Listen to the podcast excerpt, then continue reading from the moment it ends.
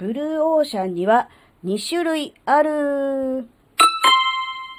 あずききなこがなんか喋るってよ。この番組は子供の頃から周りとの違いに違和感を持っていたあずきなが自分の生きづらさを解消するために日々考えていることをシェアする番組です。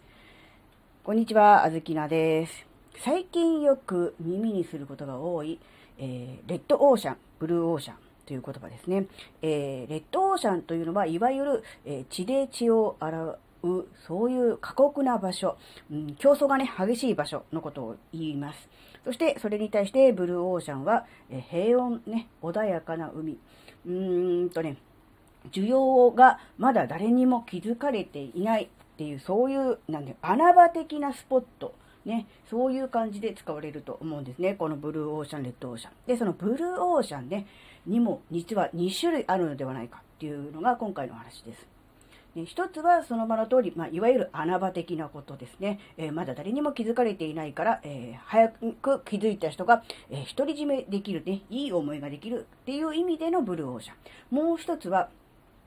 一見ブルーオーシャンかなって思うんだけど、実はそこは遊泳禁止だったり、サメが出たりとかするね。実は危険だから誰も近づかない。一見誰もいないから、えー、ね、ブルーオーシャンかなと思って行くととんでもない目に遭うという、そういう偽物のブルーオーシャンですね。で、それの見分け方ってっていうのがね、なかなかすごく難しいと思うんですよね。ただ単に人がいないから、やった独り占めできるプライベートビーチだって泳いでいたら、実はね、とんでもないところでね、うん、浅瀬じゃなくて急に深くなったりとか、サメが出たりとかね、危険っていうのだと、まあそれは誰も近寄らないから、うん、人はいないよなっていうね。うん、なので、実はね、一見ブルーオーシャンに見えても本物のブルーオーシャンと偽物のね、危険なブルーオーシャンがあるんじゃないかなっていう、そういう感じでしたね。うん、なんかね、あの、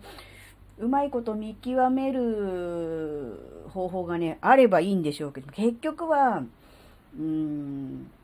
ね、外から見てはっきりわかるっていうことはないと思うので、とりあえず、うん、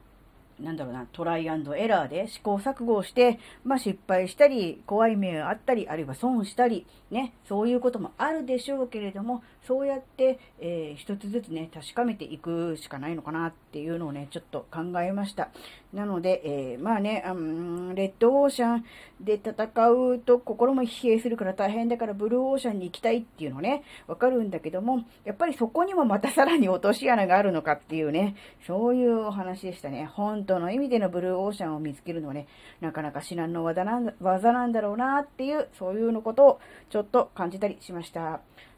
はい。今回の話があなたの生きづらさ解消のヒントになれば嬉しいです。ここまでお聴きくださりありがとうございました。それではまた次回お会いしましょう。バイバーイ。